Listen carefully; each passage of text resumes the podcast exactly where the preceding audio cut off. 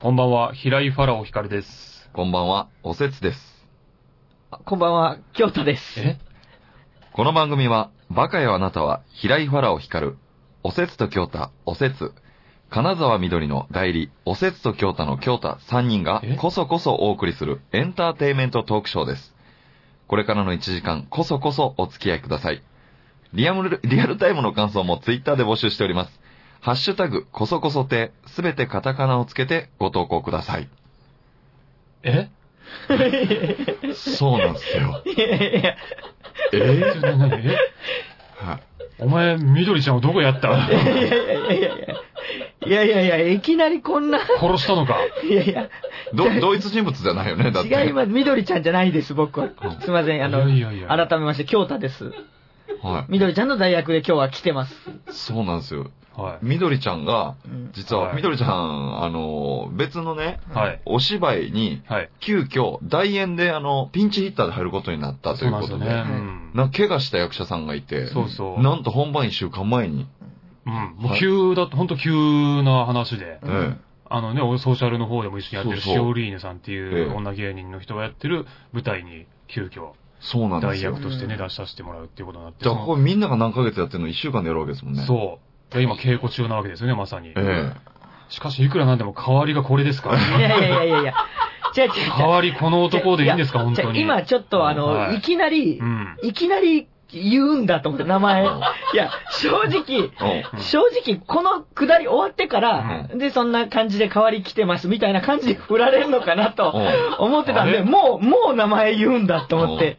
何々、こそこそって聞いたことない ですいかやいやいや。最初名前言うんだ仲よ間のラジオなんいやて。聞い聞いてます、聞いてます。それだあの、第1回放送とか聞いてます、本い当や、に。聞いてるなら知ってるでしょ。あ、やっと、やっと。とね、ポッドキャストでも聞けるようになったから。ポッドキャストになってから聞いたんですよ。あ絶ちゃ対。ちゃちゃちゃ。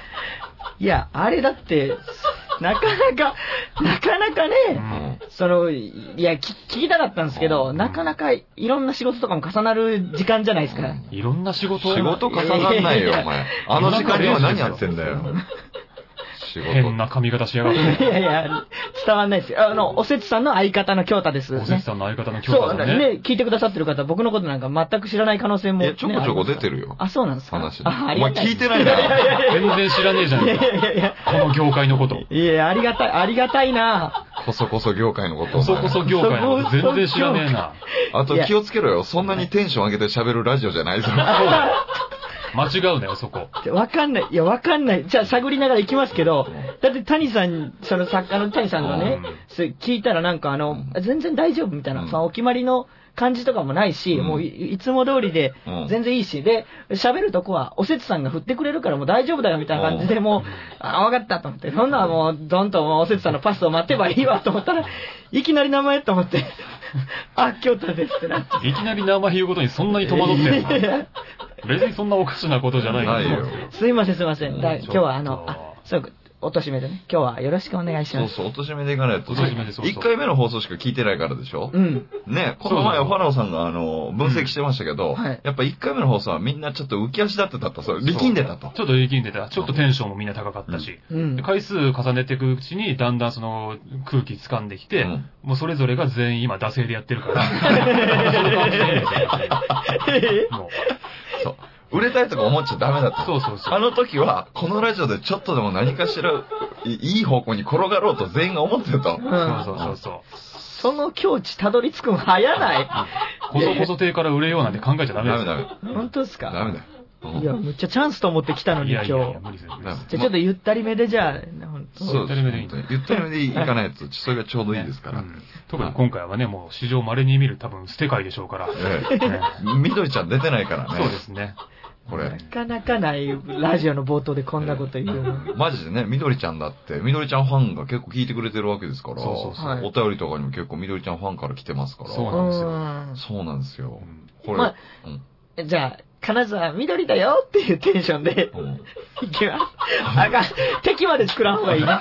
その別に味方なってもらえへんまでならいいけど、敵まで作らん方がいいそうやな。そうだね。ね。サイバー攻撃とか怖いから、気をつけた方がいいそう。だよ。失礼しました。あのえー、で、一番早い今日という日の時間なんですけども、はい日付変わりまして、今日2月9日は漫画の日だそうでございます。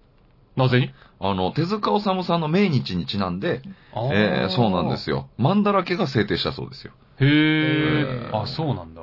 そうなんですって。へ手塚治虫さん、そうか。え、漫画ってちなみに、え、ファラオさんとか漫画読むんですか僕は、昔はね、それこそ90年代とかはすごい、えーもうほんと流行ってるやつは読みましたよ。ああ、もうジャンプとかそういうそうそうのそうを読んでたんですかで、あの、スラムダンクってあるじゃないですか。はいはいあーもうもうねね、世代ですそようね。。あの、スラムダンクに出てくる、マキってわかりますわかりますわかはいりわます。わかありいつと俺身長全く一緒なんですよ。えます。ー、え、マキそんな大きいんすね。そう、184センチなんですけど、はだからいつも、あの、知り合いとかに、あの、身長いくつですかとか聞かれた場合、うんスラムダンクのマキと同じだよって言うんですけど、うん全然ピンとこない。わからへんやろだっ二次元やしそもそもんそうそうそう、184センチなんですけど、神奈川ナンバーワンプレイヤーなんだよっつって。い。いや 好きな人には何かあるけど、そうそうそう身長まで知らなかったです、僕らも。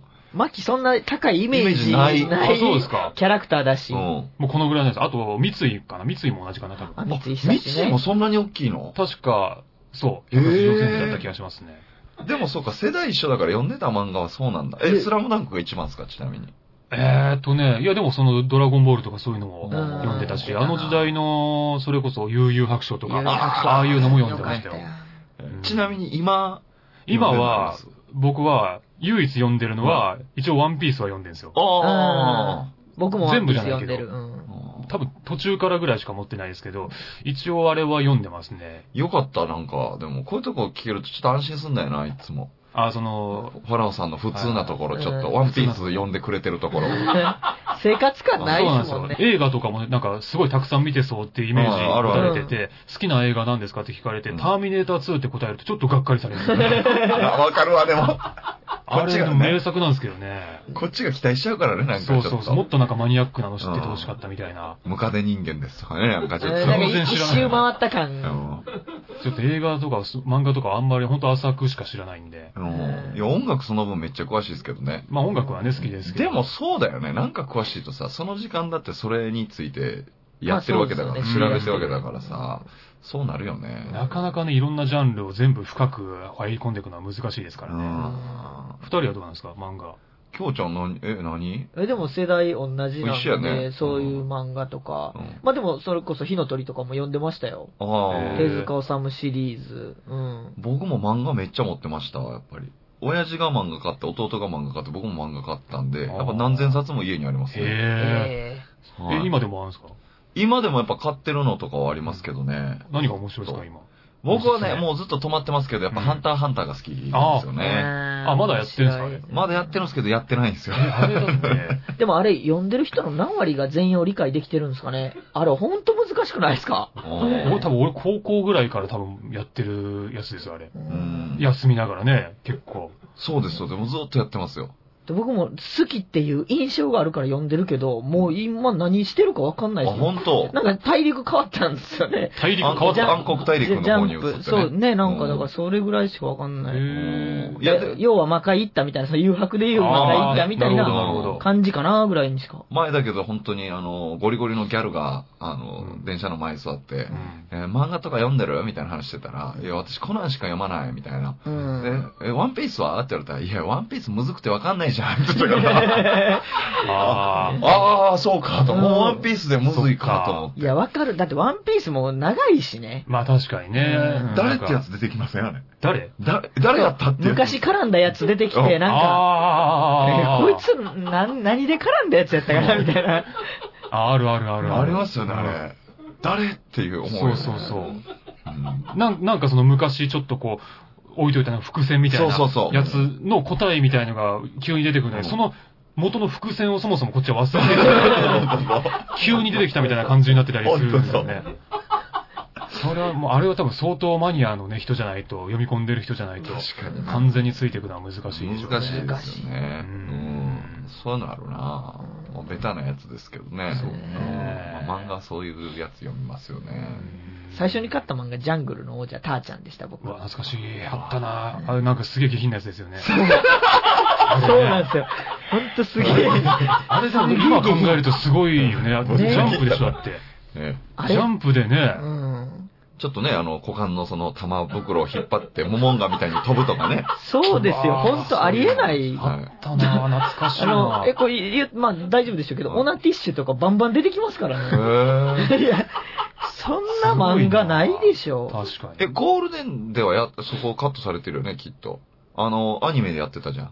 あれ。ああ、見てなかったあ、アニメでやってましたけど。僕アニメでしか見てないから、そんなシーンなかったよ。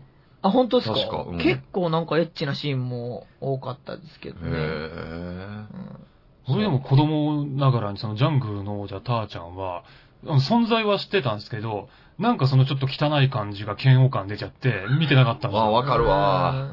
ちょっとなんかそういうところで敬遠しちゃって。いや、僕もでも初めての漫画やか らうね。んその、行き着いた先がジャングルの王者ターちゃんじゃなくうんて、で、あと、まあターちゃんのために言うと、うんもう少し自然保護とか、 うんそういう友情とか大ねきなテーあマーいやもなるほどあねったりする、結構いい漫画なんやね。ええ漫画やからいね。や、それはあの、わかりますよ。うんだってあんだけ長く続いてね、うん今でも名うん作って言われてるわけですうから。ん、弟が好きでしたね、だから僕も当時。あーだから世代あ、ってい世うか代そうか、弟二の個世下だから代近いもんね。はいうん僕はその当時、あの、ゴーストスイーパー三上を読み込んでましたいね。やああったな、あそれれ。もなあんか、った。えちょ、ちょいエロいぐらいのやつじゃないんですか。でも僕初めて買ったその漫画が、彼、ターちゃんって言ってましたけど、うん僕あの、タルルート君だったんですよ。はいはいはいはい。で、ショック受けて、はあれ、日曜日の朝、アニメやってたんですよ、タルルートい。知って君るっ知ってて。る。で、お父さんとコンビニ行った時に、なんか何でも買ったるよっつって。で、で、漫画を買ってもらったら、それが初めてです、コンビニで。うん自分で買ってもらった漫画。うんで、タルルート君日曜日の朝やってるから、あの、普通に漫画買ってもらって、うんで、あれ、ね、本で読んだら、うんむっちゃエロい漫画やった んですね。へえ。あ、そうなんだク。レヨンしんちゃんパターンでしょショックやった。クレヨンしんちゃんもそうなのそうなんですよ、あれ。結構大人の漫結画構なん大ですよ人、へー結構大人笑う。マジ漫か。画大人そう。あの、あれ、あの、江川さんでしょそうです、そうです。ですごいショックだった。衝撃を受けたよ。その、へー小学1年生とか2年生で。確かに全然そんなイメージなかったけどな。俺もアニメでしか知らないけど。やっぱちょっと差あるんですよね。え、初めて買った漫画なんですか初めてなんだろう、俺。多分でも最初は、は姉ちゃんが結構そのオタクっぽい人で、あー漫画たくさん読んでたんですよ。はいはい多分その影響で、ちょ自分で最初に買った漫画を覚えてないな。あなんだったかあな。そい。うそうか、そうか、おお姉姉ちちゃゃんんのの読むからだからだ。それこそ少女漫画とかもその影響でちょっと読んでたし、何つまれても覚えてない ですね。へえ。でも僕もお姉ちゃんいるから少女漫画とか読んでた。そただなんかお姉ちゃんの本棚にそれこそ江川さんのう。うん。東京大学物語うん。見つけて、私思春期の13歳ぐらいの時見つけて、うん お姉ちゃんって思いました。いやいや、呼ぶんじゃないよ、心の中いや、エモーショナルに。お姉ちゃん。いや、すごい漫画ですから。あーいやめっちゃ面白いんですけど。で。うん。そうなんだ。まあね、それぞれね。懐かしいな。懐かしいですけど、ただ久しぶりに実家帰ったりしたらね、うん読みたくなりますけど、まあそんな漫画の日でございましたけど。漫画の日ね。はい。ちなみにまたお便りが来ております。えふつおた。はい。いや、そんな、え、来る、来るでしょ。ずっと来てんのい来や、てますえって、来嘘るでしょ。なんと今日は特別に来てますそ。んな 毎週来ることあるいや、嬉しいですね。最近ね、本当にお便り送ってくださる方多いんですよ。うん本当にありがとたいですね。僕らがよく押せたのが本当これ好転してるのか。なるほど。それとも最近の大人気、あのコーナーのおかげかわかりませんけど。あのコーナえーおせつさんが大好きなえね。 大好きなもうの。んえーほっこりした名前のエピソードはありますかうちの死んだばあちゃんが飼っていた犬の名前がミントっていうのですが、どうしてそれつけたのって聞いたら、バドミントンのミントなんだよって教えてくれました。うんなんでやねん。 ちょっとトンチンカンチでしょう、えートンチンカンでしょうが、えー可愛いおばあちゃんでした。えーラジオネームしっぽさんからいただきました。なるほどね。うん。そうかミン。ト味のミントじゃないわけね。ミントじゃバドミントンのミント。うなんミントンとかでもないですよ。だってるほ。どね。ミントだけ取ったんですよ、そこで。下手すりゃバドミだったかもしれないわけだ。そっちの方がね、自然ですよ、どっちかっていうと。どうでもいいけど、おせつと京太ってすげえわかりやすいコンビ名ですね。そうですね、あー確かに。何のひねりも、もう1秒ぐらいで考えたやつをそのま ま使ってみたいな。いや、考えても考ない。えてもないですね。考えてもないか。はい。もうそれでいいんですね。なんかユニット的に漫才始めたとこからあそうです始まってるんで。ああ、なるほどユ。ニットだったんで、まあ、おなおのおの名前つけようって言って、あー小説業態でいいんじゃないっていうの、そのまま出ました。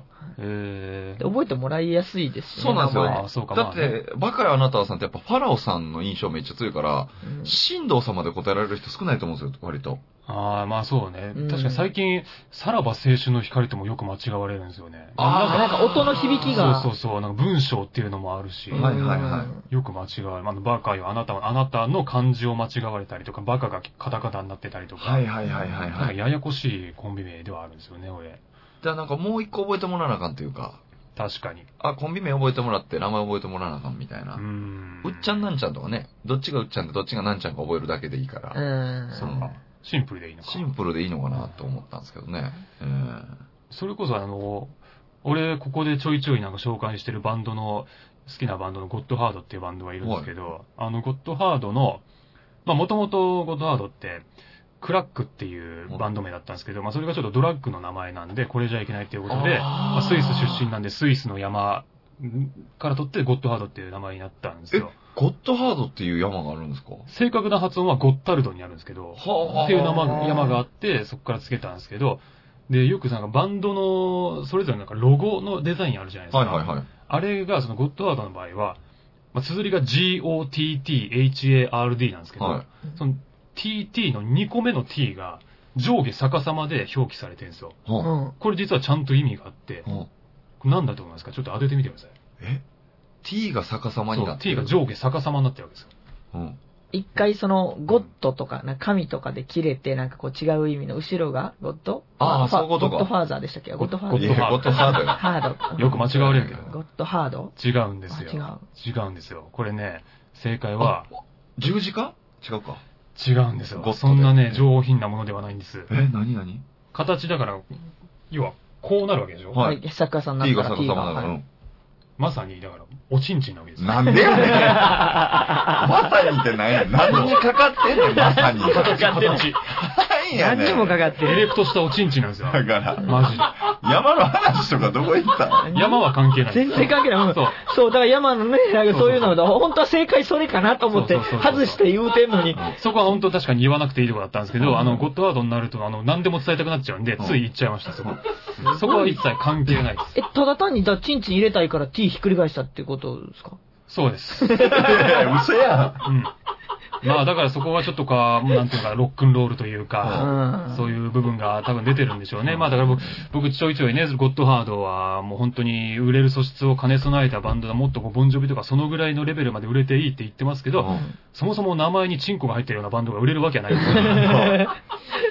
ね。確かに。そうわ、これはまさにほっこりするエピソードじゃないですか。う。ね、ほっこりすいやる。ほっこりか、もっこりかわかりませんけどおもっとね。おった。真骨頂出た。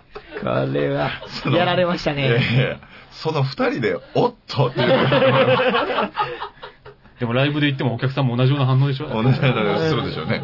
だってネタ見せでこの前、あの、そうだよ、ラママでね、ファローさんと一緒にならしてもらって、はいで僕らはコーラスラインっていう一番下のコーナーですけど、うんファローさんも一本ネタで超ゲストコーナーでいらっしゃってたんですよ。はい。でね、名前出してくれて、ここの、あれですよ、コソコソ店の宣伝も入れてくれたんですけど、うんあれネタ見せがあるんですよね、僕らはそうのんゲストじゃないから。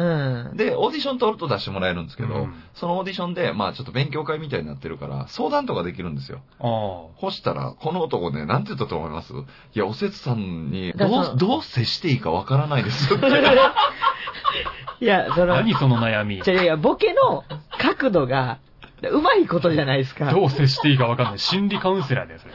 その、行くとこ間違ってるよ。どうせし、そのね、広、な、何言ってんねんみたいな、その、おもんないねんとか言うのも違うし人、間関係の相談しちゃった。そその、どうせし、干したら失礼なのも、その作家とかね、リーダーとかみんな言ってんのに、うなずきながら、まあ確かにどう接したらいいかって言ったんですよ。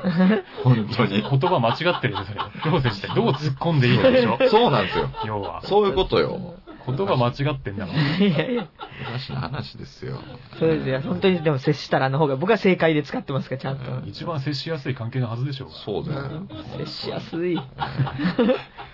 というわけで、音楽の時間に行きたいと思うんですけど、私はね、以前、あの、この前、あの、イーグルス、ああ、僕これらも。もヒットで紹介していただいたやつを、ありがとうございあます。れも前回ですね。そうです紹介したやつ。うんもう YouTube でかなり聞いてます、今。いやー、ありがてえ。まだ借りに行けてないですけど、CD ショップには。嬉しいわ。自分が紹介した音楽がね、仲間にはまるっていうのいや、はね。こうハマりましたね。えー、20回ぐらい続けてきましたっけやっとここでおせつさんにはまったっていう ね。あ、そう、あんまりずっとあんま り。いや、ずっ と、いやいやだってやっとって。いやいや、そんな、あの、いや、いられるからさ。今まではちょっとね、あんまりちょっとお客さんにはピンとこなかったみたいで。あそうそうだっ たんいやいや、まあまあ、なんて言うんだろう。いや、そんな、なんて、何いや、なんだったら、紹紹介した後に、でも結局ミュージシャンってモテるから嫌いだな、みたいなのが言ってましたか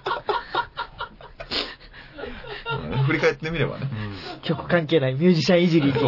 ミュージシャンっていうジャンルがそもそも受け入れられなかったっていう。そうですねね。まあ、そんな中、やっぱ、イーグルス、本当に非常に良かったですもんね。ああー、ありがたい。いや、イーグルスはね、よかほったですんとね、かっこいいですから。やっぱ他の曲も良かったですよ。やっぱうん一個こうやって紹介してもらって聞いて、うん他のやつ聞いていくっていう楽しみがある、ありますよ。ななるほどね。う。うんん。そう今日、だから、イーグルス以降ちょっとこのコーナー楽しみになってきました。本当に。お、ありがた。はいということで、じゃあはい今日もね、紹介させていただきますけどお、願いします。まあ、今回はですね、まあそんな話の流れがありながら、ちょっと過去に一回紹介したはい。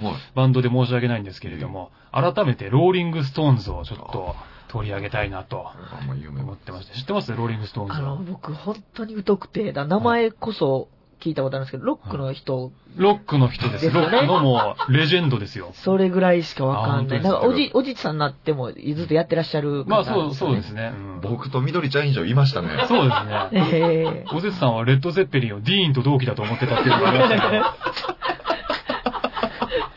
ど、もっと古いんですけどね。うんだいぶベテランあれ な。でちょっとツイッターざわつきましたけどね。あ本当にえーということで、まあ、ローリング・ストーンズなんですけど、あ嬉しいな、えーそう、教えてもらえるのね。そうなんですよいいっね。実はですね、去年の、えー12月にですね、ローリング・ストーンズ久しぶりの、えーニューアルバムを出しまして、ただニューアルバムっつっても、あの新曲は1曲も入ってなくてうん、全部ブルースのカバーなんですよ。ただ、だこれが、やばいとうん。めちゃくちゃいいと。ううんん自分の中で。で、もうそもそもブルースっていうのはロックの源流になった音楽で、ブルースがあったからロックが生まれたわけですよ。で、ローリングストーンズのキース・リチャーズも言ってるんですけど、ブルースを知らずにロックあるいはポップミュージックをやることなんて不可能だって言ってるんですね。うんまあもちろんある程度極論でもあるんですけど、確かにブルースっていうのはそこにも基礎が全て詰まってる。もうそれこそお笑いでいう落語のような存在であると。だからこそ、今、この21世紀に、世界で最も偉大なバンドであるローリング・ストーンズがブルースをやるということに、僕はすごく大きな意義を感じてるんですよ。はそもそも、このアルバム何がすごいかって、レコーディングたった3日で終わってんですよ。あ。ええもうそれこそ本当にもうブルースを好きなおっさんたちが集まって、ちょっと合わせてみようかってやってやってみたら、たまたまいいのが生まれたから CD にしたみたいな、もうそんななんか即興的な生々しさがもうビシビシ伝わってくるアルバムで、だからもうこの、何も、がっつり作り込まれたものが評価されるこのコンピューター社会において、これだけ即興的な生々しいものをブルースという形で表現する、このローリングストーンズのある種の時代に対するアンチテーゼ的な意味もあるんじゃないかなって僕は勝手に思ってるんですよ。で、それこそね、最近の若いロッカーの人とかって、まあやっぱり多分自分らより1世代前だったりとか2世代前のミュージシャンから影響を受けて音楽やってる人多いと思うんですけど、やっぱり、まあブルースっていうのがこのロックの源流にある以上、やっぱり若いロッカーたちが今一番お手本にするべきアルバムが、今回のそのローリングストーンズのニューアルバム、ブルーロンサムであると僕は思ってるわけです。そういう意味で今回のニューアルバム21世紀最も重要なアルバムだと僕は思ってるんですよ。それこそお笑いで言うなら、たけしさんとか鶴瓶さんが今改めて落語の番組をやるようなものだと。ね、最近は若手の人とかもあんま落語知らない人多いじゃないですか。でも落語から学ぶことってものすごい多いと思うんですよ。だそれを音楽の世界でローリングストーンズがやってるようなものだと思うわけです。ね。ということで、えー今日はですね、えーまあ、生き物係の曲を聴いていただこうかなと思うんいでや違すうけど。違う違う違う違ういやいや違う。違う。今までの話どうだったのすいません全然なちかょっったとあ の、あんまりにも熱く語りすぎて、早くボケるみたいな空気を感いじやたいや、んないで。ないないないない。あ、そうですかこのまま曲ファイターかっこよかったのに。あ、そうですか。ともっと音入れてなかったのに、まさか生き物係出てきました。そろそろ落とせよみたいな感情を出してるのかなと思ったいやいやないないら。そんなことあなそういうことじゃないわけプですねレゼンに胸打たれてたのに。あ、本当感動してくれたのね。よびっかったくでりしすたよ生き物係知ってろと思って。急に現代だったっていうね。えー、じゃあちょっとね、紹介させていただきます。えー、ニューアルバム、ブルーロンサムからですね、なんとゲストギタリストで、あのエリック・クラプトンが参加してますので、その辺も注目していただければと思います。というわけで、ローリング・ストーンズで、Everybody Knows About My Good Sing。カサカサてはい、というわけで、ローリングストーンズで Everybody Knows About My Good Sing を聴いていただきました。うんもうタイトルももう言うの難しいです。タイトルも言うのも難しいぐらいのやつなんですけどね、えー聞いていただきましたけどね、これもう全員70歳超えてますからね、えじいちゃんですよ、もう。ー、かっこいいそうなぁ。ねなんですよそんな風には感じないです本当よねにね、特にボーカルのミック・ジャガーなんて人はもう本当元気で、70歳超えてね、あの、親父が体育教師なんで、はい多分その体の作り方というか、若さの保ち方みたいな、多分分かってるんでしょうね、多分 ね。あるそんなの。秘術みたいなの。いやーなんか分かんないですけど、でも、一応毎朝水泳やってるって聞きえますしね。ー好きすぎて親父の職業まで知ってんすね。まあね、ううんん。多分この場にいる誰よりもスタミナありますよ。あああ、70歳でも。確かにそう。まあそうだろうーな。毎朝水泳してるじいちゃんには語れへんやろねう。んすごいいなや、かっこいいんですよ今ね、このブルースからどんどんこう影響が薄くなってきてるこの時代だからこそ意味のあるアルバムであると。なるほど。思うそわうけいですうことまで考えてくると確かにそうですよね。そうなんですよねでもそうやってなんか聞いてからお音を聞くといいですね。なんもうなかんか全然知ってるのと知らんと全然違うよね。本当にそう思ってるいやいや、だそうじゃなきゃ、うんそうじゃなきゃ素通りしちゃうぐらいのアンテナしかないかうら、ん。ね、その本当にアンテナの感度を高めてもらったというか。ずっと半笑いだからなんか嘘くさく聞こえいるやいやいや、そんなことない。基本がずっと半笑いだから。通常時半笑いですからね。言葉が全部嘘に聞こえるっていう。あと、ふざけた髪の毛してるしね。そうそう。人が真剣に話してんのに。ふざけたシャツ着てよ。ふざけたど声しうて。しようもない。どうしようもないです。どうしようもねえよ、本当にね。本いや、でもかっこいいなぁかっこいいでしょ僕、ジャズ、ブルース、そのね、シャンソンみたいなのは作業用でかけておうたりするんですよ。だから誰の何かわからないんですけうど。ん。やっぱりいいなと思いましたうね。ん。うん確かに流すだけでもなんかこう、癒されるというかね、いそういいでうすのよねはありますよね。生々しいですから、本当に。すごいなえぁーそういえばあの音楽つながりなんですけど、ちょっと個人的な話いいですか。おいこの間あの、まあ、こそこそ亭でも一回紹介しましたけど、ガンズローゼズのライブに行きまして、あさあ行くって言ってましたよね。そうなんですよ。ええ。行ったんです。まあ、非常にガンズ自体も良かったんですけど、あの、サポートアクトがベビーメタルだったんですね。わかります最近話題になってる。そう、あの、ほら、事務所で、あの、社長がこれ最近いいよって言って、あ V 女かけたの子女たち。そう、そうまあ、あの、海外でもすごい話題になってる、あの、女の子3人でゴリゴリのヘビーメタルやるっていう。んあれをね、初めて生で見て、音楽自体もほぼ初めて聞いたんですけはいど、すごく良くて、ちょっと感動したんですよ。あのー、まあ、今でもちろん存在は知ってて、人気が出てきてるっていうのも知ってたんですけど、なんとなくその人気って、その、若い可愛い女の子がゴリゴリのメタルをやってるって、そのギャップの人気なのかなって思ってたんですけど、なんかね、生で見て、ちょっとこう、自分の中で、新たな感情が芽生えたというか、そうなんです。ああいうね、若い、まだ年派もいかない女の子が、むさ苦しいおっさんたちに囲まれて、ゴリゴリのメタルをやって、むさ苦しいおっさんたちを楽しませるために、一生懸命パフォーマンスをしてるっていう、なんか、そこに対する、変な親心じゃないですけど、あー頑張ってんのねっていう、なんかこの、そこでちょっと俺泣きそうになっちゃって。あだからなんか、あ、俺、俺自身もこういう感情あるんだっていう新たな自分を発見した部分もあって、へなんか、わかんないですけど、同じところから好きになってる人もしかしたら多いのかなってうん、個人的にちょっと思ったんですよねー。そして父になるじゃないですーか。へーそうなんだ。うん、なん魅力か、あるんだなうんすごい、あの、好きになりましたね、ベビーメタル。よかったですよベビーメタルいいっていう人でやっぱ熱量結構あるもんね。うん社長もそうやったもんね。事務所で全員になんかあのビデオ見せてね、久しぶりにいいからって言って。うんへまあでも、まだその、ガンズローゼズとベビーメタルのファン層っていうのが、いいまいちちょっと被りきれてないみたいで、もう全然そのベビーメタルだけ見て帰っちゃう人もいたりとかして、ちょっともったいないなとは思いましたけど。はうんせっかくのね、機会。そうだね。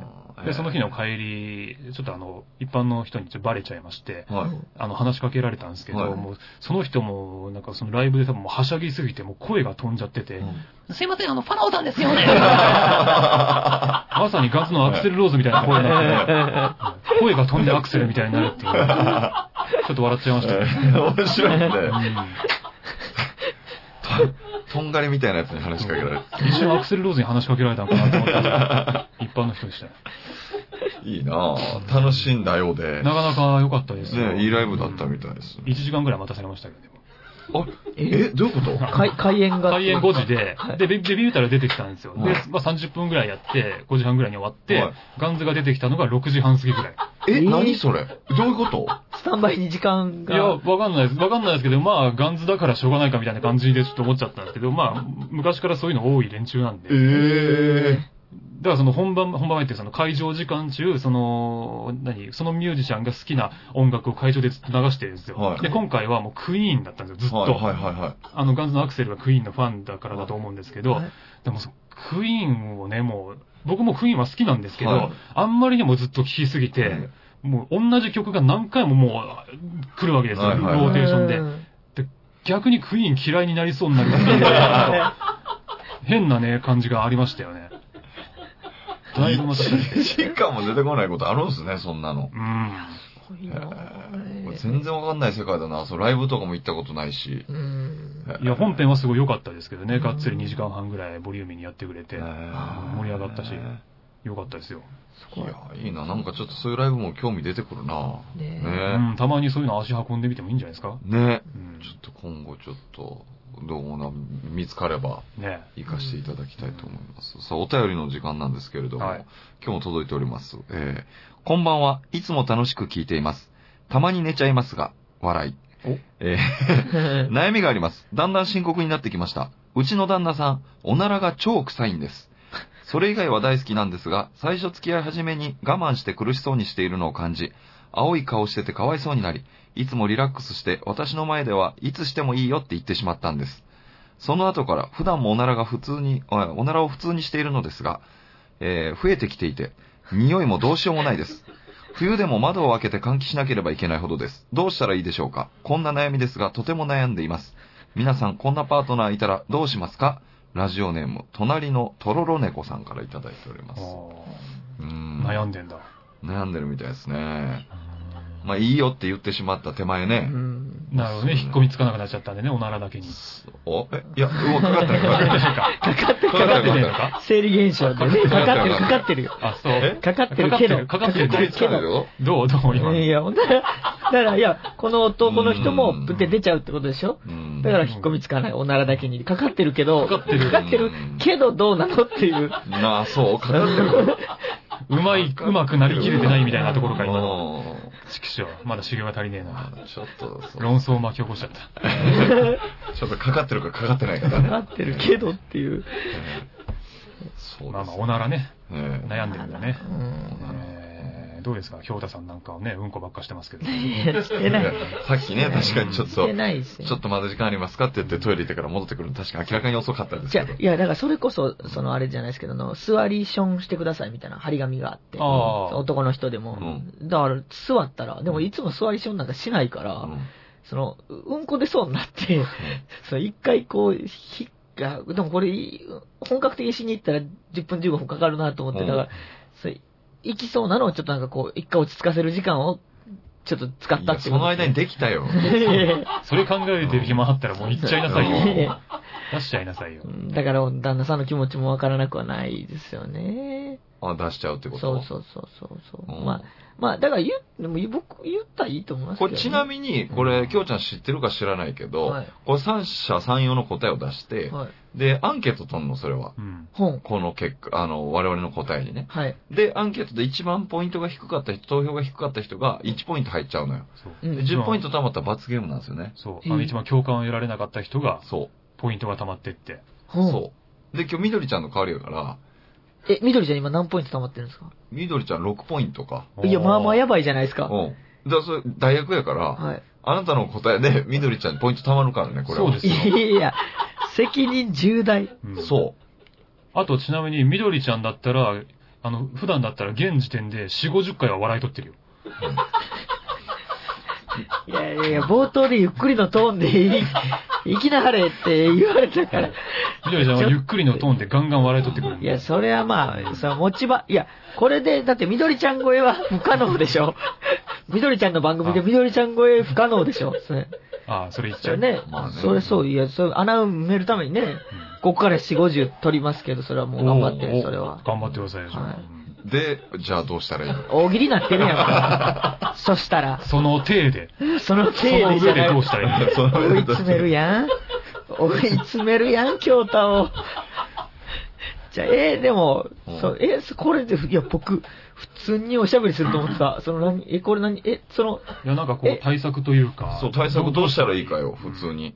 そうあーまあ、タバコみたいな感覚で、ちょっと、なんか、外でしてよ、みたいなあこと考えてたけど、そういうことじゃなあいやい。いや、そういうことでいいんだよ、だから。うんもう正直なやつうそんうそれ外でしてっていう。そうですね。今お話聞いたら、もうそれ、それ言うたらええやんって思っちゃったけでど。も、おならって結構多分この人頻繁に出すと思うんですよ。その度に外行かしてたら、切りない。あ、じゃあ、あの、上回る、上回るように、その、おならしたら、絶対にその後キスしようねって言って、な、その、旦那さんのおならを、その、あ、キス、夫婦のキスできるきっかけになったら、ちょっとなんかこう、その、き、おならが嫌なもんに移らないかなと思って。だから絶対おならしたら、ピュッて、チュッてするって、旦那さんにとってはもうメリットだらけだけど、奥さんにとってはデメリットがいやいや、激しくないかいキス嫌じゃない。いや、でも奥さんからキス求めるなんてちょっと恥ずかしいって思うわけじゃないですか。そんな、おならしないでってよう言わない奥さんだからう、ん。優しい、あーお奥ゆかしい奥さんだから、うんじゃあもう今後はおならしたら、チュッてしてくださいって言ったら、なんかもう、プッチュってこう、いい、でも、おならしたらキスしてください言えるんやったら、おなら、ちょっと、ね、外でしてって言えるんじゃないそれ。そうね。そいんなや、でも外でしてはなんかその、ネガティブな意見じゃないですか。おならに対して。うん。そのね、だから、そうやったらおならしたらキスの方が、おならをポジティブに変えれるかなと思っただけで。あ、そう。これはポイント溜まりそうだぞ。いやいやいやいや。みどりちゃんのポイント今日溜いまやいりそうだや、ぞ。おならしたらチュ、これでしょ。我々として本当ありがたい限り。ありがたい限りだ。素い晴や、らしあいんダまイヤりいいと思うけどな。今までのこそこそで聞いてくれなくてありがとう。助かったよ。 2種類用意したけど、2つとも答え違ったみたいな。なぜならば、ファラオさんが今、結構ポイントリーダーですかそうらね。なんですよ。僕がちょっと危ないもうんです7ポイント溜まってるから。あ、じゃあ、みどりちゃんよりもやばい。七今日、今日でももう逆転のね、可うん能性がありますか今ら。日は逆転できそうな雰囲気があるな。ありがとうございます。え、これファラオさんどうしたらいいと思うんですかいや、でも、うーん、やっぱりね、ゴミ袋吐かすしかないんじゃないか なファラオさと。いや、これマジで。やマジで、マジで。危ないっていや、本当に。イント取りに行ってるって。いや、マジでですよ。これあの、ゴミ袋で、あの、この腰のところで止めておいて、で、定期的にトイレ行くじゃないですうかん。で、トイレ行った時に窓の外にそのゴミ袋の空気を出してもらうと。うーん。そうすれば、ば部屋の中にも匂い充満おしなむい。つみたいな。まあ、みたいな感覚ですようね、ん要は。部屋の中にも匂い充満しないし、うん別に外に行く必要もないし、うん多分、そういうおならとかね、するような旦那さんに多分、家の中でも結構、仕事から帰ってきたら家でゴロゴロしてると思うんで、うんそうそねんなに動かないと思うから、別にゴミ袋を履いててもそんなに害はないと思うんですよ。えーそんな嫌な気持ちなんないでいしょ。や、ゴそこミに袋履いてが嫌な気持ちになるいやいだやろ。いや、見た目的には嫌かもしれないですけうど、ん対策としてはこれしかないと思いますけどね。あなるほどう。いん。やいや、なるほどじゃないよ。いやいやいやいやいやいや、まあまあ、でも、 めちゃくちゃですけどね、ゴミ袋履かせろって旦那に。そいや、でも解決しますよ、その問題は全部。そう全部解決しますよ。漏れたりしないだって、うまいこと吐かせられるそんなに。空気だよ、だっておならだって言って。まあ、でもなんか、ロープかなんかでここで、あの、縛っとけば、うん。全然大丈夫旦那ゴロゴロするときロープで縛られてゴミ袋つけられてんのそうですよ。そねどう動物やないねんから。寝返り打った時におならが入ってる袋が破裂しそう な。うんやばいそのよ。怖さはありますよね。おなら袋。だまあ常に、その、リスクも見るからいね。や、まあ、だから二重にしてやるとかね、あるじゃないですか。いや、危ないよ。ゴロゴロした時に、これおなら、だってし、ガス溜まってる、それが割れたら大変なことですもんうね。ん。これはポイントだな。いやいやいやいやいや。いや、これしかないって。お危ならない袋よ。割れたら危ない尾崎よ。さんはどうなんですか僕ね、これあの、初め読んだ時に、あのー体大丈夫かなっていう心配があったの、最初に。そんな臭いって、絶対どっか体悪いって、病院行きながら最初にと思ったんやけど、うん。うんもう、でもこれね、一緒なんですよ。あの、これ、食べ物ですよ。これ、何を食べるかです、これは。やっぱり。り。こう間違いなくそうなんですよ。だって、よく言うじゃないですか。あの、ねうわ、虫の糞ついたとかでも、虫なんか草しか食べてへんから綺麗やとかいうわけわからへん理論あるやん。お、お、おばはんとかうんがいいおばはんとそうか言あれう。かな。大丈夫や、いうやつ。ううんん。ほんでも、うん確かにその食べるもので匂い違うのよ。動物もそうじゃない。うん肉食系の動物の糞ってめっちゃ臭い。う。うんん。でもあの、コアラとかってね、うんなんかこう、ユーカリばっか食べたりするから、うんユーカリの匂いしたりするのよね、糞ね。うんうんじゃあこう、ち多分食べ物を改善すべきやね。食生活から変えてあげ食生る。活を変えてあげるよ。うん。いや、そんなんばっかだと栄養も偏るじゃないですか。まあねう。ん、絶対時には肉とかね、そういう臭くなるようなものも食わないと。まあそうだよな。難しいですけど。いや、臭くゴなるミもの袋でしょ、絶対。いやー、食いやべでも物だと思うよ。根本的に解決するのは。いやネガティブなんだよな、見た目は確かにおかしい。いけどう、んもう部屋、部屋だし別に。うん。別にほ、外で誰かに見せるわけでもないんだから。まただけど別の心配出てくるって悩みが。その、えーないでしょおなら臭いです。う。う。うんん。いやなんか、いや旦那が、うんあのね、普段働いてねうん、亭主ですよ。うんが家帰ってきてゴミ袋履いてロープで巻いてると。うんなんか情けなくなってくる って。情けなくなります。ゴミ袋っていう響きが悪いだけで、うんまあ別にふ他の別に袋でも密着、あの、密封できればいいわけですから。うん。密封できでればいい密わけ。封してどんどん溜まってった、その寝返りが僕ずっと怖いんですよ、そのだからゴロゴロしてる。たまにトイレ行くじゃないですかう。んトイレ行った時に窓の外にその中の空気を一回出すんですよ。で、また吐いて、ゼロの状態で戻ってくると。それを繰り返せばいいじゃない。そう、果たしてだっね、て、うんおなら、ね、我慢できひん旦那さん、その手間、やっうぱ、ん面倒。いやいやいやいやいやいや。ぜ別にそんな手間じゃないと思いますよ。トイレもそ素敵のだローし。プで締め付けることによって余計におなら出る可能性あるしね。まあ別に出ても中に溜まるだけですから。僕はね、多分この手紙をくれた奥さんの気持ちを一番優先した。だから今回投票で負けたとしても、うん奥さんは僕の意見入れてくれるんじゃないかなと思ったのは、その、青い顔しで我慢してる旦那さんが可哀想やった。うん。多分ゴミ袋を腰に巻いてる旦那さん見た時に同じ気持ちになるとな思るうんっですてよ。絶対。絶対なるだって。からこいそ、やいやいやいや。うん。キスねってやって、その、奥さんにプラスに変えて、過ごしてほしいっていういやいやいやいや期待を込めキてス、なんていつでもできるもうん。ん。むしろ、いや、いつでもできるでしょ。いつでもできるって、誰と、誰と、いつでもできるって、その、いや、旦那とね、いつでもできるじあゃそうなでいすね。うんむしろ、部屋を一個挟むことによって、奥さんにとってキスが嫌なもんなる可能性があるあーうんまあ、それそれもあるんだはよなそうか。そなんか、だってもうどうするパブロフの犬みたいに、への音聞いたらキスしたくなったら。ふっうもうあ衝動的にね、うんうん変なことなるよ。まあまあ、でそう本も、能みたいになっちゃうかもしれない。でもその二人にしか分からへん関係っていうのが愛っていう可能性もあるけどな。いや、だからまあね、あの、今日の結論は、結局、食事直してくださいってこといですやよ。いやいや、ゴミ袋です。えーまあでもこれが投票で分か投る。票でわかりますから、本当に皆さん投票してください、いこや、れ絶は。対いいと思う、ゴミ袋。はい。というわけでございまして、お便り行きまして、えー、皆さん、お待たせいたしました。来ちゃったセクシー川柳のコーナーでございます。急にギ気ア。合の入り方が違うじゃないの、もう。 お待たせいたしました。えそういう感じ何がですかセクシー川柳。セクシー川柳のコーナーでございます。ええようやくこそこそで始まりました けれども、いや今え終わったと言っても過言 ではえない。日はもうバレンタインがテーマでございますから、あはあ、いそ。うですね。で、なんかね、お便りみたいなの来てるんですよ。これそうすごいですよねセクシー川柳ね。やっぱりセクシー川柳初めてすぐお便り来るという。反響があったな。ういええんそうなんですよ。ファラオさん、みどりちゃん、お節飯、いつも楽しく聞いております。ええええそうなんですよ。お節飯って、僕だけなんかちょっと、慣れ慣れしいですね。僕に対してだけ。いね。やいや、親しんでもらってる舞よ。妓さんだよ舞妓さんですか舞妓さんじゃないの舞妓さんから来たんじゃないお節飯ってのうおん。いいかしいいな。僕、芸者遊びした記憶ないです けど、気持ちだけ届いてましたかね。えー、バレンタインでセクシー川柳。あ、これ川柳つけてくれてんのかなえー、手作りのチョコになりたい私の気持ち、一緒にとろけてしまいそう。というね。え、これ、短歌、それ、それ、んえ今の何川柳えーっと、 いめちゃくちゃ長かったっす ね。途中で五七五を見失って、あ、あれあ れあれ。あれいつまで喋るんだと思って。えーっとですね、文字数も違いますね。え、でも一応なんか解説ついてますねあ。心を込めた手作りチョコと私も一緒に召し上がれという気持ちなのです。届きますでしょうかドキドキ。ラジオネーム二つプリンちゃんさんからいただいておりますけど。ええーっと、ちょっと混乱を生んでお ります。二つえプリなんだンちゃんろさん。う。すごい一生懸命考えて送ってくれた感じはものすごいもうすぐある。す伝ごわいるだけに、なんか、あんまりそれ違うよってのも言いづら い感じありますよね、なんかね。一応ね。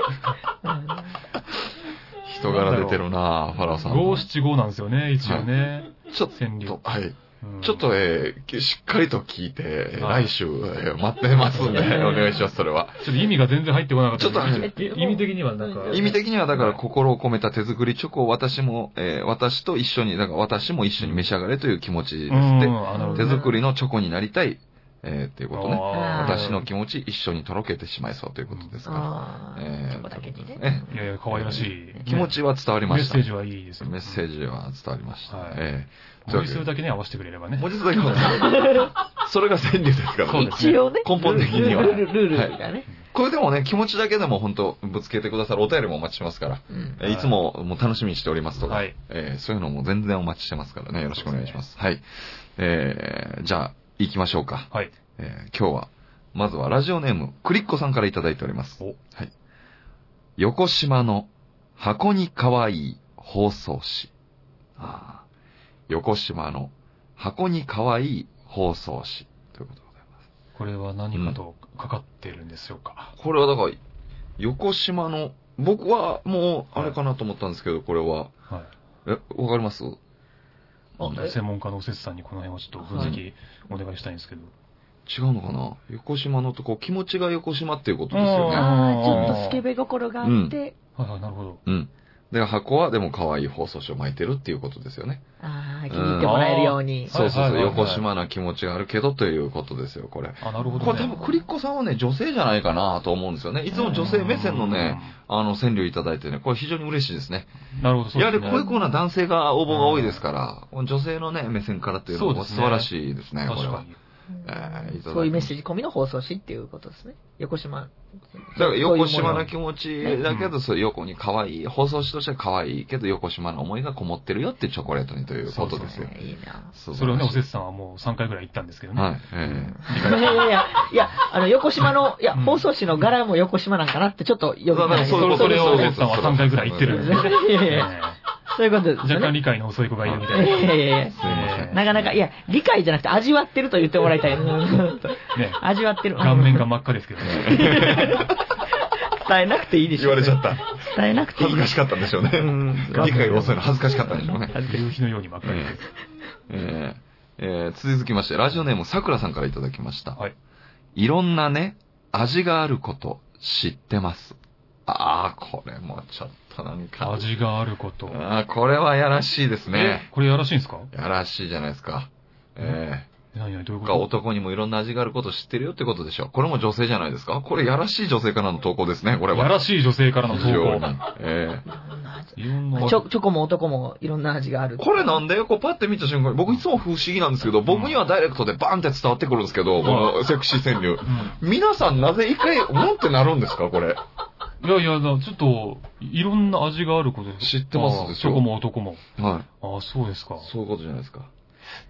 ちょあれ、ちょっとピンとこなっと、一い。瞬ちょっとわわかんない。本当うんごめんなさいね、ちょっおと。かしいなぁ、これあ。の、僕がおかしいの僕らピュアボーイズなんで、ちょっと、あんまそうそうそうその辺が。いや、ファラオさんはいいけど。パラオさんはいいけ ど。さんはいいけど、ピュアじゃないやつ腐ってますよ、そこいに。やえいやいや、え京太ボーイよ。本当に。京太ボーイ。日本中の性欲を小さい器にぎゅうぎゅうに詰めた男がそこに座ってます。本当は分かってるけど分かってないふりしてんだな。えいや、あとどれくらいまでえうん突っ込んでいいかもちょっと、まだ、まだお押し量りきいれてや、ない。全然大丈夫だよ。ああ、そう。全然大丈夫ですよ、本当にもう。終盤ですよ。うん。大丈夫なんか、いや、チョコも、なんか、一物も同じ茶色ですもんね、とか、そういうこと言うと思って、そういうことってあのね、ー、それは。はいらないかそうらね。そうですよね。だから、そういうことをよぎってたんで、なんか、あんま、そういいう。いよ、別にそういうの入れてもらっても僕らの全く何も言わないから。 スンってあの、大丈夫だよ。セリフだけ浮いて次行きますから。うん全然全然、どうなにでんかもまなりますあそういうことであれば全然。大丈夫です。はい。うんえー、続きまして行きましょう。こちら、おせつさんからいただいたお私ですね。来た。調理本、ちょこっとふざけて胸に巻き。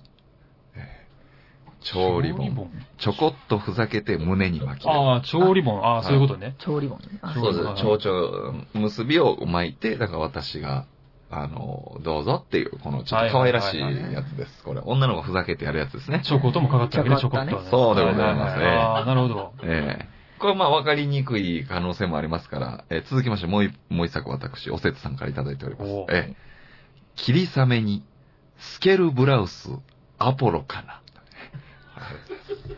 アポロアポロかなえアポロですかわかりません霧雨に透けるブラウス、アポロかなと。んえごめあん、先端の部分がってことそういうことですよ、これ。そういうことか。色、色味アもポロちょうどアポロということでね。うんええアポロかそうですよ。な。うーん。えなるほどね。あんま伝わらないいやいや、伝わる、ち伝ょっわとるなんか違うな伝わる伝わる大丈夫か伝ないや、あの、うんぼ。一個目、すごい良かったと思いますよ。調理本のやつ本当ですか調理本。え、僕、じゃあ僕がボツにした、いかき混ぜて、今夜あなたがショコラティエの方が良かったですかなんかももう最低なだからボツにしたのに。う、関西のギャグって感じがするんだねね、なん か。なんかね、音重視うんと音重視か。いて前みたいなねあ、ーリズム感うが。んコルレオーネさんがいただいておりこまれす。ラムさんこれいいですね。食べないで、それは私のカカオ豆。 うまこれいね。めっちゃええよ。あーうまいね。コルレオーネさん、これ、素晴らしいですうね。まいなコルレオーネさん、これ素晴らい。しいですね。なるほど。。食べないいで、それは私のカカオ豆、素晴らしいいいな。ね、いいいいバレンね。タインデーになりましたね。これはいいね。相当ビターなんでしょうね。ええわからないですけどね。わあ、素晴らしいですいいね、なコルレオーネさん。え続きまして、ファラオさんからああ、はい。いただいております。安物に本音忍ばす COK。あのーうんわかりますかねこれ、結構可愛らしいと思うんですけど、はい。要はもう、市販のね、安物はのいチョコをくれて、ああ、なんだ安物じゃねえかって思ったけど、はよく見たらそれがあの、アルファベットチョコで、並べてみたら、C、OK、C まで OK よっていう こと。わかりますこれ。暗号やん。そうそう可愛くないですか一回落としといてのメッセージ、なるほどねうん安物に本音忍ばすとこまで非常に良かったんですけどね。あれ ?C、OK は COK。COK ね。そういうことやったんそでうすそうね。いいじゃないですか OK う。んアルファベットチョコですよ。うん。そして、えー、こちら、えー、京さんがいただいてますね。京太さんからいただいあたんではすね。い、私。はおいうおう。ええ帰り道、ババアにもらうチロルチョコ。これ何何何何何これ何なんか汚い。何これなんか汚い。何これいや、なんか、え何なんか汚いんだよ何なんこれこあれの、なんか別にセクシーじゃない。哀愁しか感じない、この。どどういいう意や味バなんレでンすかタインなんかこの、まあ、で、なんか、あのーそう、帰、で、まあ、もらえずに帰っていくときに、なんか帰り、もうギリチョコ配ってる、たくさん配ってるうんおばはんにもらったチロルチョコを食べるけど、あのおばはんでも僕のこと待ってたんちゃうかな。ちょっと帰り道、待ち伏せしてたんちゃうかなってよぎる、ムラムラを表してるんですけど今んとこ、今思いついてパッと付け足してんだろ。絶対。セクシーの、あれ忘れてたろ、絶対。もうセクちシょっとーでもないし、ね。忘れ、ちょっと忘れて。いやいやいや、もう。勘弁してくれよ。そこが一番肝のとこなんだから。 ただの川柳考えて。ただの川柳でもないけどね。もう結果セクシーな、まあ、なんかちょっとね、わびさびのある川柳、最初の女性二人でしたね。確か えうえええそうね、クリッコさんとさくらさんですか、うんええもう、コロネオーネさんも音めっちゃおもろかったですけどに。ね。まあね、うん。非常に面白かったですけどうん、いいね。ですよねえ。え情景が浮かびますからこね。こは素晴らしいですね。はいええここはセクシー川な柳んでかござね、いレます。ベルが上がってきた感じがありますね。上がってきてますね。ねえ、なんか、うんわみんな分かってきたのかなっていう、掴んできたのかなっていう感じがね。いや、本当に。うんありますよもうこれはあれですよ、セクシー川柳のコーナーが、我々の手をはる離れて、一人歩きする日も近いですすよ。るかもしれないですねう。んちょっと著作著作権を今のうちに取っとかないとねう、危ないかもしれない。本当だよ。みどりちゃんからは来てないですね、今日はね。みどりちゃんから来てないね。まあそうだよね。うん稽古で大変な時期にエロいことを考えてるわけだ から。そりゃそうだ。確かに。エロいことって言わないでください。セクシーな川柳をね。そうかそうか。セクシー川柳エロいことって言われたら。うんね。そうですよ。はいえーというわけでございまして、はいえー皆さんからのお便りもお待ちしておりますんで。うんえーじゃあ、あそうか。今日はみどりちゃんがいないから、私がこれ読ませていただくんですね。ほうこう、大役でございますから。は。はいいえーじゃあ、ちょっと読ませていただきます。あ大事なところですからいませんね大事なところでございますから。えーこの番組では皆さんからの質問、お悩み、激励、セクシー川柳などのお便りをメール、ファックス、投稿フォームで募集しております。メールアドレスは、koso, koso, tei, アットマーク、gmail.com、えー koso, koso, tei, アットマーク Gmail.com、えーこそこそてアットマーク Gmail ですね。えーファックス番号は0482-299-434。えーファックス番号は0482-299-434でございます。えー、ツイッターに投稿本部がございますので、そちらからもお待ちしております。あと皆さんのフォローもお待ちしておりますので、ぜひよろしくお願いいたします。あの、セクシー川柳はね、はいちょっとツイッターでやると、うんあのー、身元がバレてしまって嫌だという方が結構あー いるので、なるほどね。こういう場合は本当 Gmail の方に必ず送っていただければと思い確かますんに。で。性癖がバレる可能性ありますからね。ありますねう、ん。えーセンスも問われますから。そうですね。えーそうですね、はいぜひぜひ。ただ一つ覚えておいていただきたいのは、僕は親が聞いているけどやっているということだけどなるほど ね。うんとねもう、親のね、もう感動も覚悟の上でっていう。そうですね。セクシー川柳が始まるまでは、あの、両親から、面白いね、こそこそてっていうね、はいあの、電話とかメール来てたんですけれどもは、いえーピタッとこれもなりましたけまあでもね、好きなんだからしょうがない、セクシー川柳ど。ピタッは。とこなくなりました けども。おせつさ んはセクシー川柳が好きなんだからしょう何がかなやい。るために何か失わないと。もう誰もおせつさんの暴走を止められないですから俺はね。もう僕は家族を捨ててセクシー川柳のコーナーやってます から。すげえ男だぜ。それはそうですよねね、そのぐらいの覚悟が必要ということですそうでねす。よね。皆さんお便りお待ちしております。はい。ということでね、えー、今日は、ここスマイル FM から、えー、二人でお送りしましたけれども、えー、次回もね、それ残念なが今ら、日みどからねりちゃんが稽古ということで来れないということなので、えー、次回も僕とおせつさんの二人でお送りしたいと思いますのそうでで、ぜひとも聞いていただければとカット思います。難しいでしょ、絶対。以上、こそこそ亭でした。また次回もお会いしましょう。おやすみなさい。おやすみなさいおや。すみなさい。